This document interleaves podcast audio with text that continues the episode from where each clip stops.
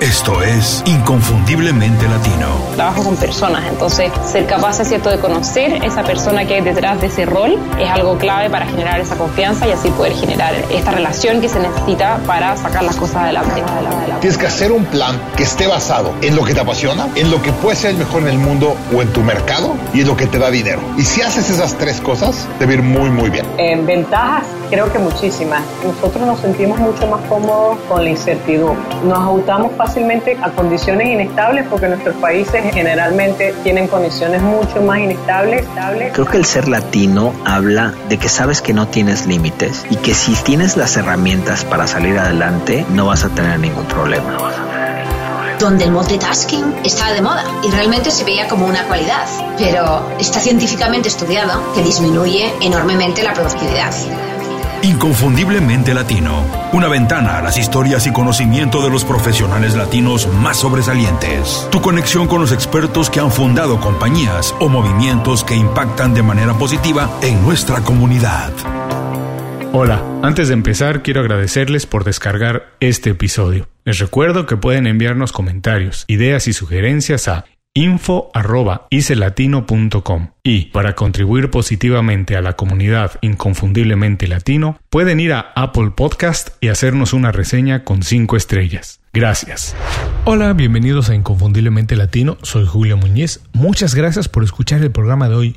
Vamos a cerrar una semana más con buena información, pero antes pasemos rápidamente a los anuncios de hoy. Para quien no lo ha hecho, los invito a visitar icelatino.com. Icelatino es I de Ignacio, C de Carlos, latino todo junto, icelatino.com y suscribirse de manera gratuita a nuestro boletín. Mañana, como cada viernes, van a recibir las 5 razones para cerrar bien una semana. Las 5 razones es una lista de buenas noticias, herramientas, consejos, ideas, cosas que inspiran, motivan y sobre todo te ayudarán a avanzar tu carrera profesional o la de tu negocio. Les toma apenas un minuto visitar la página esicelatino.com y suscribirse, pero les ahorra muchísimas horas de trabajo. Van a encontrar reseñas de libros, consejos, ideas, música, herramientas, documentales, etcétera, etcétera, etcétera. Cosas que les suman de manera positiva. Y ya que estén ahí, los invito también a escuchar el episodio 110, El secreto para ser más productivo, mi lista de tareas. Una guía completa, muy completa para hacer una lista de tareas, estar al día y ser una persona productiva, no una persona ocupada, una persona productiva. Todo esto en icelatino.com.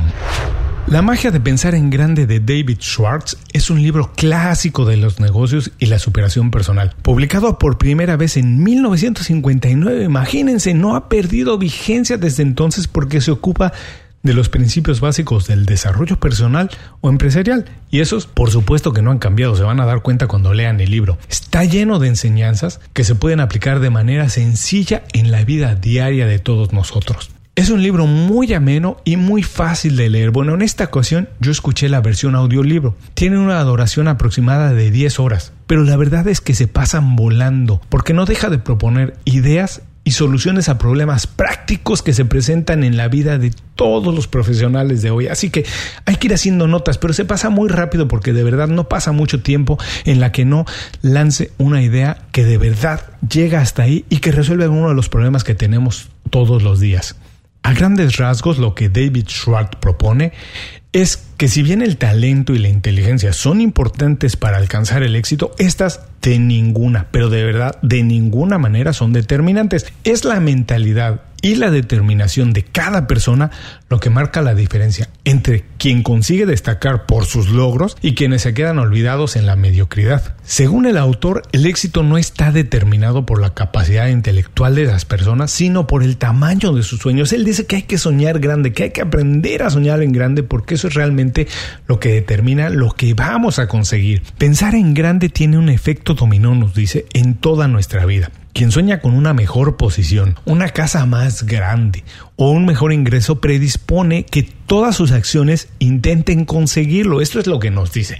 Y un dato curioso que puede demostrar esta teoría refleja que existen muchísimo menos solicitudes para los puestos de trabajo más altos, donde se paga más, que para las posiciones medianas, donde curiosamente hay muchísimo menos competencia. Hoy vamos a revisar las 10 enseñanzas que me dejó leer La magia de pensar en grande, The Magic of Thinking Big, de David Schwartz. No nos detengamos más, vamos directo al programa de hoy. Las 10 enseñanzas que me dejó leer La magia de pensar en grande. Enseñanza número 1. Piensa que puedes triunfar y entonces lo conseguirás. El éxito significa mucho más que cosas materiales. Es la libertad de hacer lo que uno quiera en el momento que uno quiera, tener tiempo libre, el respeto y la admiración de otros. Por ello es muy importante creer que puedes triunfar, porque de esta manera transmites como quieres ser percibido por las otras personas. Cuando tienes la actitud de que puedes mover una montaña, tu cabeza despierta la mentalidad que trabaja en función de cómo conseguirlo. Creer que puedes hacer algo es el factor esencial para conseguir cualquier cosa. Esto es el número uno. Lo más importante es poner a tu mente a trabajar en tu beneficio imaginar grandes logros, admirar y estudiar a quien lo ha conseguido antes y nunca pensar en el fracaso. El tamaño de tus éxitos está determinado exclusivamente por el tamaño de tus pensamientos, no tus actitudes ni tus talentos. Enseñanza número 2. Deja de poner excusas. Schwartz nos dice que de manera chistosa pero cierta, que las personas mediocres están enfermas de excusitis. Y así lo llama él. Y que esta, como cualquier otra enfermedad, si no se cura, sigue empeorando. Las excusas más comunes, nos dice, son la edad, la salud, la inteligencia y la suerte siempre se utilizan para decir, bueno, es que no tengo edad para hacerlo, y no estoy bien ahora para hacerlo, o no soy tan inteligente como para hacerlo. Bueno, bueno, pero como ya habíamos establecido, ninguna de estas es determinante en el éxito que podamos alcanzar. Para curar la excusitis, como la llama él, hay que priorizar el pensamiento positivo porque podrás estar enfermo eh, es pensar de manera negativa, pero la edad, la salud, inteligencia o suerte nunca han sido factores para que alguien exitoso consiga lo que se propone. Lo que sí es importante es tener una mentalidad triunfadora. Eso es mucho más importante. No es necesario saber todo para hacer algo. Tampoco una memoria fotográfica es lo que tenemos que tener. Lo que se necesita es una buena actitud para entonces sí buscar a las personas correctas que te ayuden a conseguir lo que tú necesitas. Hay que dejar de poner excusas. Todos somos responsables exclusivamente nosotros somos responsables de lo que nos pasa y de lo que conseguimos. Enseñanza número 3. Desarrolla confianza y destruye el miedo. Nos dice el autor que el miedo es algo natural. Por supuesto, tampoco es malo tenerlo, sentirlo. De hecho, tenemos que reconocer que existe para entonces sí poder eliminarlo. Es el primer paso. Hay que asumir que tenemos miedo. No hay que tener pena de decirlo. Todo el mundo lo tiene. Además, nadie nace con confianza. Esta se va cultivando con las acciones que hacemos. Por eso es importante hacer cosas. Por eso hay que atreverse. Porque la acción es la mejor cura para el miedo. Y porque al contrario, la indecisión lo alimenta. El miedo es lo único que determina tu calidad de vida. Es la distancia que existe entre lo que sueñas y lo que consigues, porque el dueño se impone en medio para que no consigas lo que tú realmente quieres. Alimenta tu cabeza con pensamientos positivos y toma acción lo antes posible. Estas son las dos medicinas infalibles contra el miedo, porque el medio se pone en medio de lo que queremos conseguir, así que hay que tomar acción.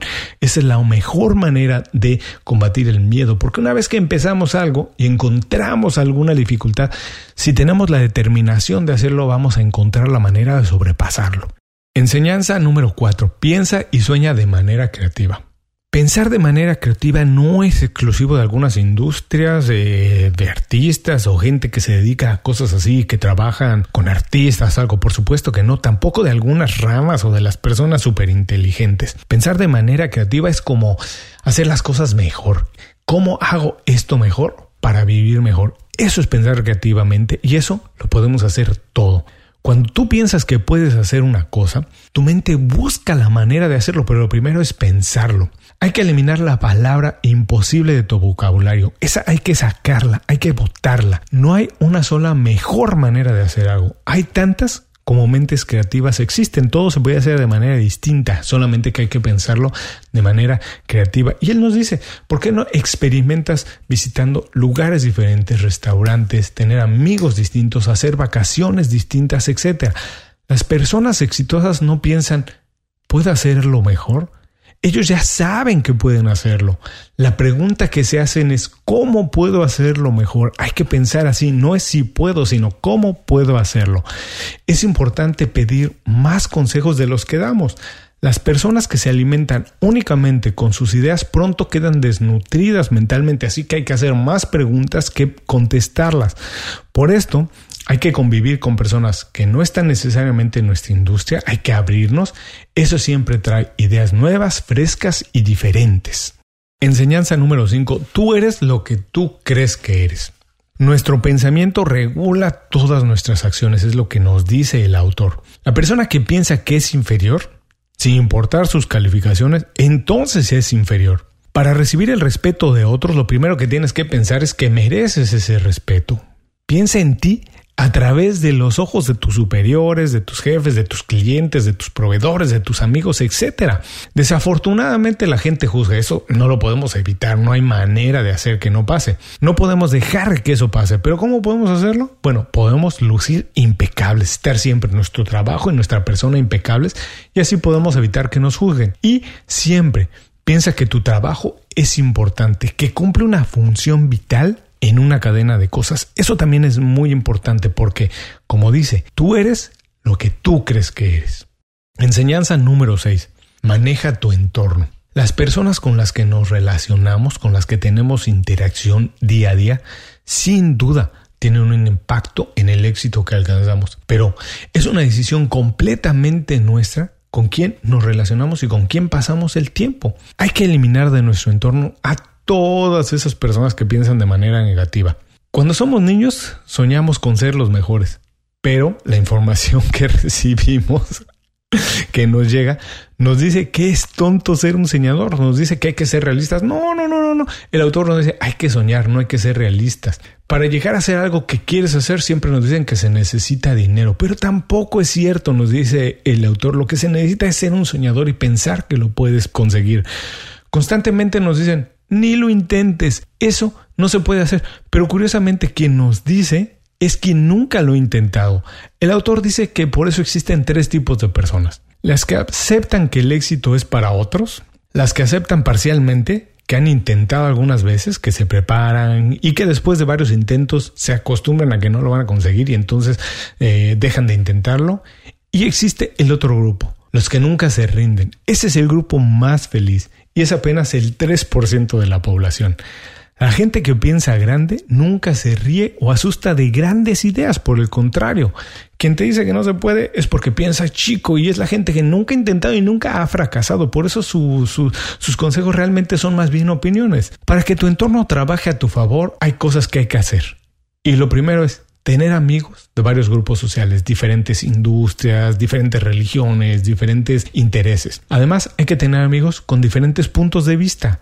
También hay que seleccionar los amigos que están preocupados por cosas importantes, interesantes. Nada, nada de la gente que cree que las cosas no se pueden hacer o que tienen siempre pensamientos negativos. Enseñanza número 7. Haz de tus actitudes tus aliados. Nuestras actitudes, cómo nos comportamos, son espejos de la mente. Representan lo que estamos pensando. Cuando nuestras actitudes son las correctas, nuestras habilidades alcanzan su máxima expresión y efectividad es entonces cuando los buenos resultados se presentan. Hay tres actitudes que tienen que desarrollarse. Uno, la actitud de soy adicto a esto. Los resultados vienen en proporción a tu entusiasmo. Para conseguir a alguien, que alguien se entusiasme, primero tienes que estar tú entusiasmado, porque solo de esa manera puedes contagiar a alguien.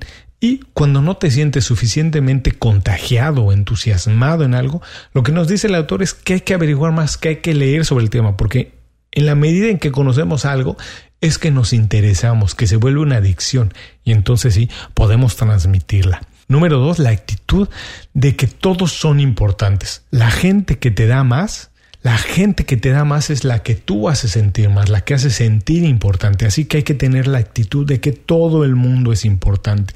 Y la tercera, la actitud de servir primero.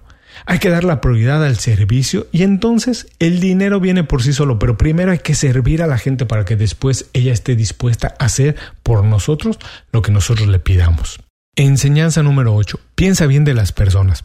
El éxito depende de la ayuda de otros. Nadie puede conseguir el éxito trabajando él solo. Necesitamos de la ayuda de otras personas. La única resistencia entre lo que eres y lo que quieres ser es la ayuda de otros, porque se pueden poner en nuestro camino o al contrario ser aliados para conseguir lo que queremos. La manera correcta de ver el desarrollo personal no es como que una compañía te eleva hasta una posición de rango privilegiado. La gente de arriba nunca te jala.